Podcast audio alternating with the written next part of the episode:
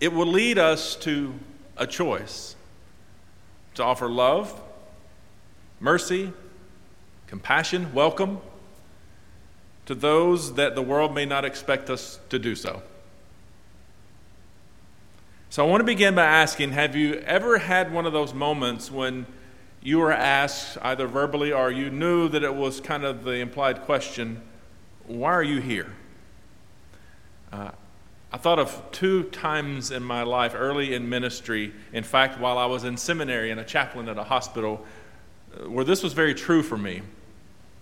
Now, one of the things I would love to do was make random visits to hospital rooms just to check in on people to see how they're doing. And often I could be helpful for the nurses and, and maybe getting things they need. And it often provided me an opportunity to pray with folks who may not have expected or asked for the chaplain to show up. Uh, I really did enjoy these times, even though there were times I would walk into people's rooms and I had my chaplain badge on, and before I could say anything, they would say, Oh, why are you here? I'm leaving tomorrow. Is something wrong? What's happened? I, the chaplain was sometimes seen as the person who brought the hard news I was there when hard news was brought about, and, and, or maybe they had experienced that before. And so my presence wasn't always very settling. So I learned to kind of walk in sometimes with my hand over my badge and say, Hey, my name is Craig. Uh, I happen to be the chaplain, but just want to say hello to you, just to see how you're doing, if I, to get any, if I could get anything for you or do anything with you or for you. And, and so I learned to to calm fears that I expected to happen at times. There were other times, though, another time in particular.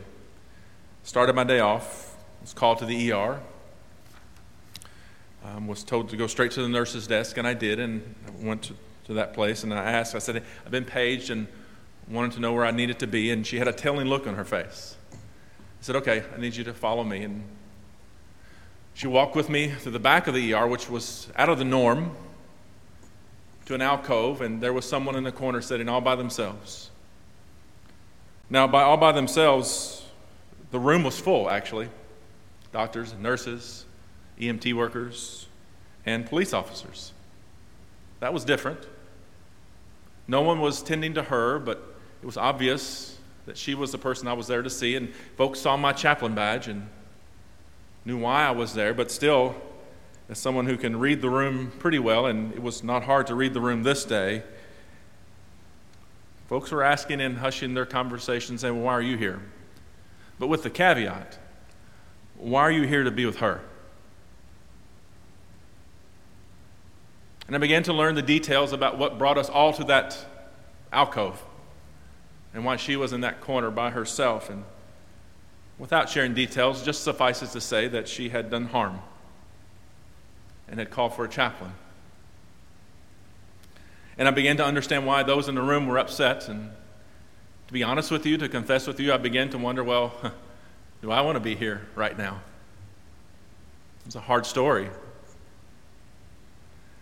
But I learned something that day that I have never forgotten and has stuck with me even to this day. I learned that following Jesus will mean at times that we are called to serve and love and minister to those for whom the world may not understand why.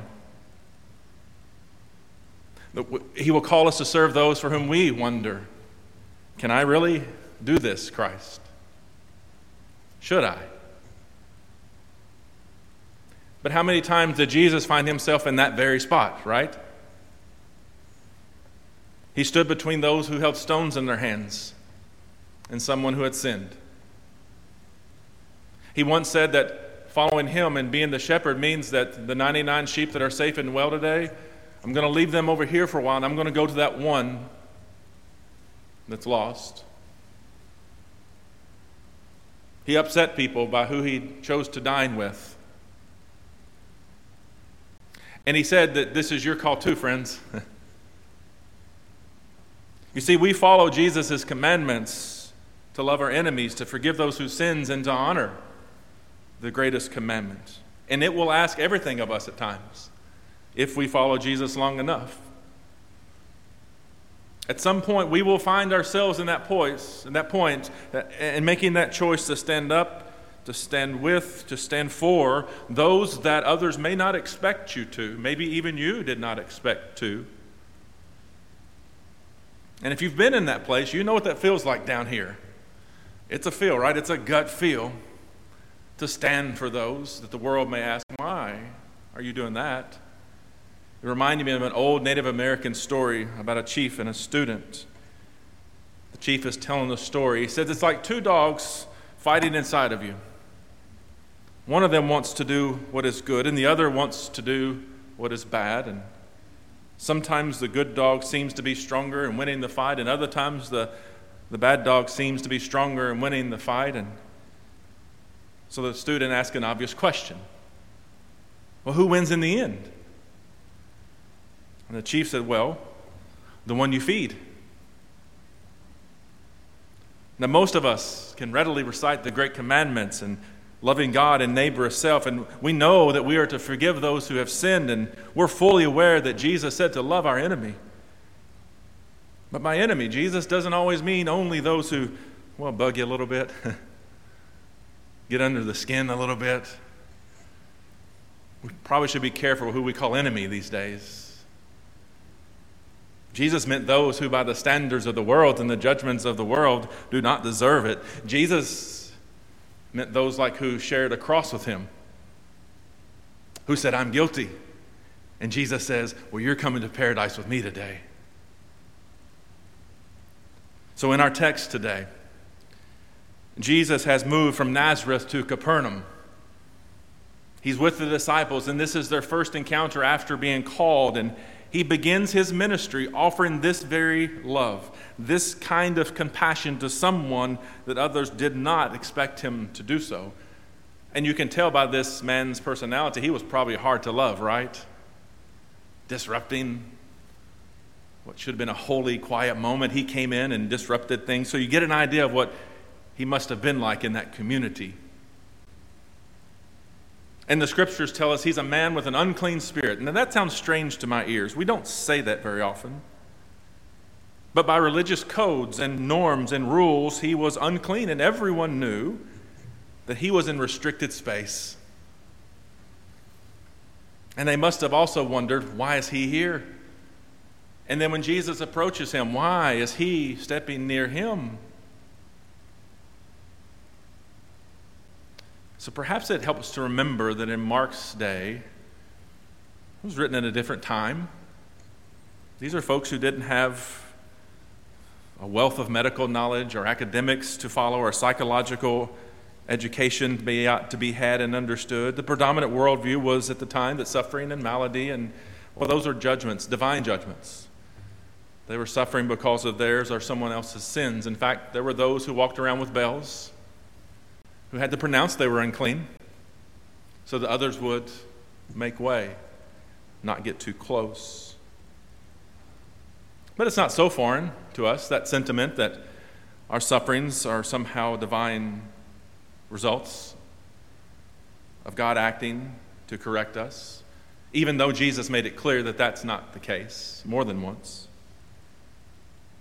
Now, of all the miracles of Jesus, I find that healings are probably the most common ones, but also the most perplexing ones. Who of us has not prayed and hoped to heal those in our lives with sicknesses and illnesses and circumstances that they did not overcome? How many times have we seen those overcome who should not have? Sometimes I wonder are my prayers working? Maybe you can relate. But I want to propose that our story today is not about the efficacy of our prayers our ability to heal. I do believe that at the heart of this story is a message about hospitality and welcome, a radical welcome, if you will. You see, when Jesus chooses to welcome this man, he is going against the norms and the codes and the rules that were there and that had worked to keep this man away for who knows how long. And to those who might ask in that room, why is he here?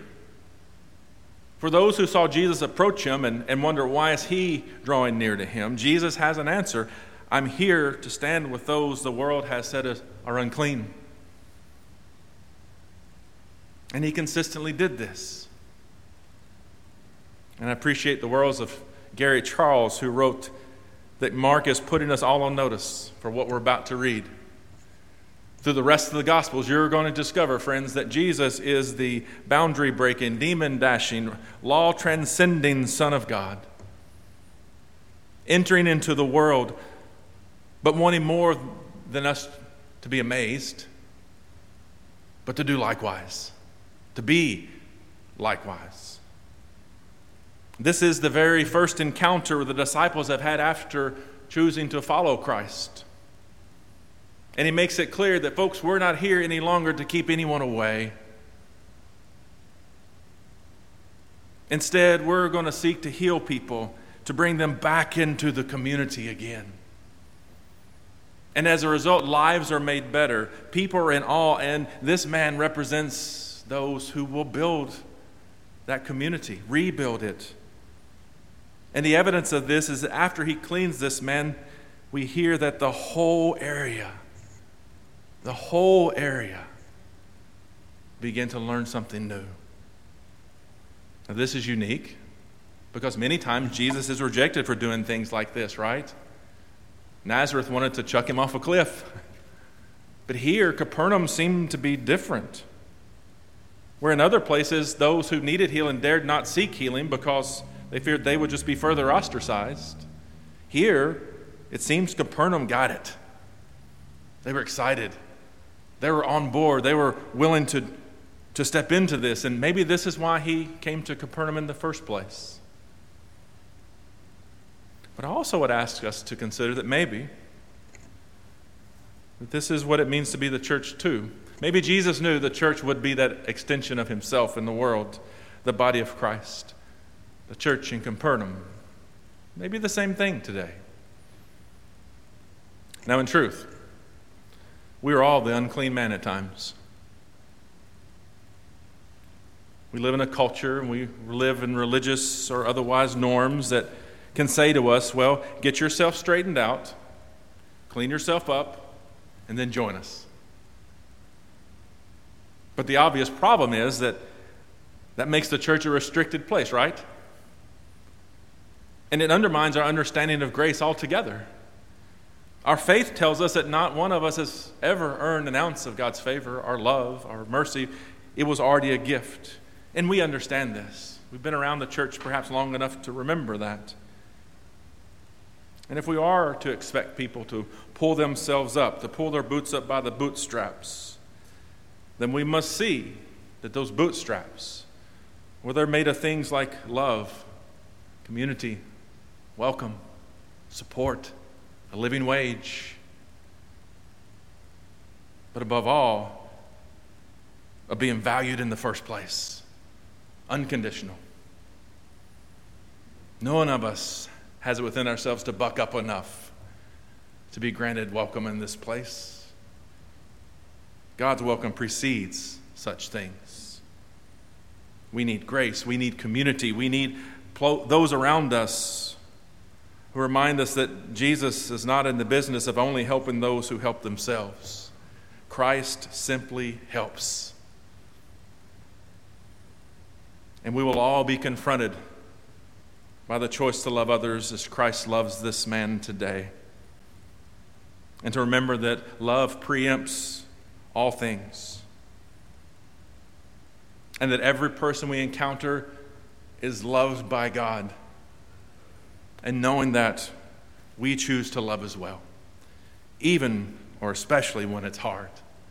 Yes, we are all unclean. And sometimes that fear, the doubts, the angers, or the hatreds linger so long we can not be aware of that any longer. And we accept it as just the way things are. Well, maybe that is the way things can be and the way things are, but it's not what God desires. And the good news for us is that in Christ, we have someone who is ready to receive us. No conditions. When we're ready to step in to his life and to be made clean. And there's one other truth that I want to leave us today. And that's even if we are sometimes the unclean man in the story, even if we all are recipients of that grace. At the end of the day, we are also the church.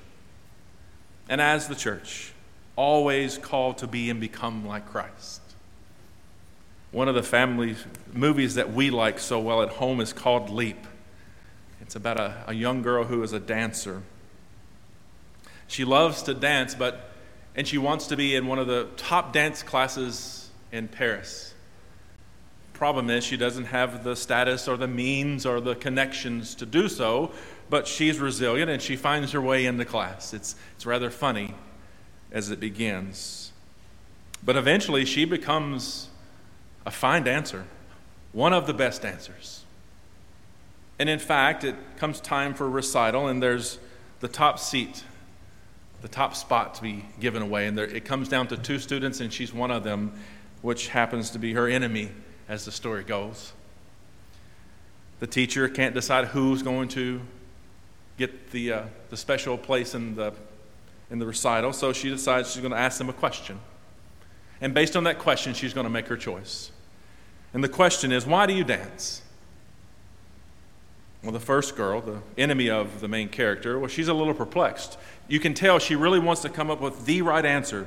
What's my teacher looking for? But eventually she resolves just to be honest. And there's this freedom with her. And she says, Well, I only dance because my mother wants me to. But it's a powerful moment because you get the sense that something wonderful has just happened. A new way, a freer way, a, a gracious way is ahead of her now. And then the teacher asked the other character, and she says, Well, quickly, I dance because it's the only thing I know to do. So you see two opponents free now. So, why do I share that story? Because my prayer for you, my prayer for me, my prayer for the church is that when we're asked to follow Christ and why we do so, that we will answer answer with freedom too. To the core of my soul, my hope for you and for me is that we will always work to be a place where people like this man in our story feel like they can walk through those doors on any given time and expect to be met with the same Christ that's in our story today through you and through me. And I pray that we will always be ready to answer those who want to know why we are here. Why are you here? Why do you love those Jesus has called you to love? Why do you love the ones hard to love? Why do you stand with them? And we will simply say, because it's the only thing we know to do. Thanks be to God. Amen.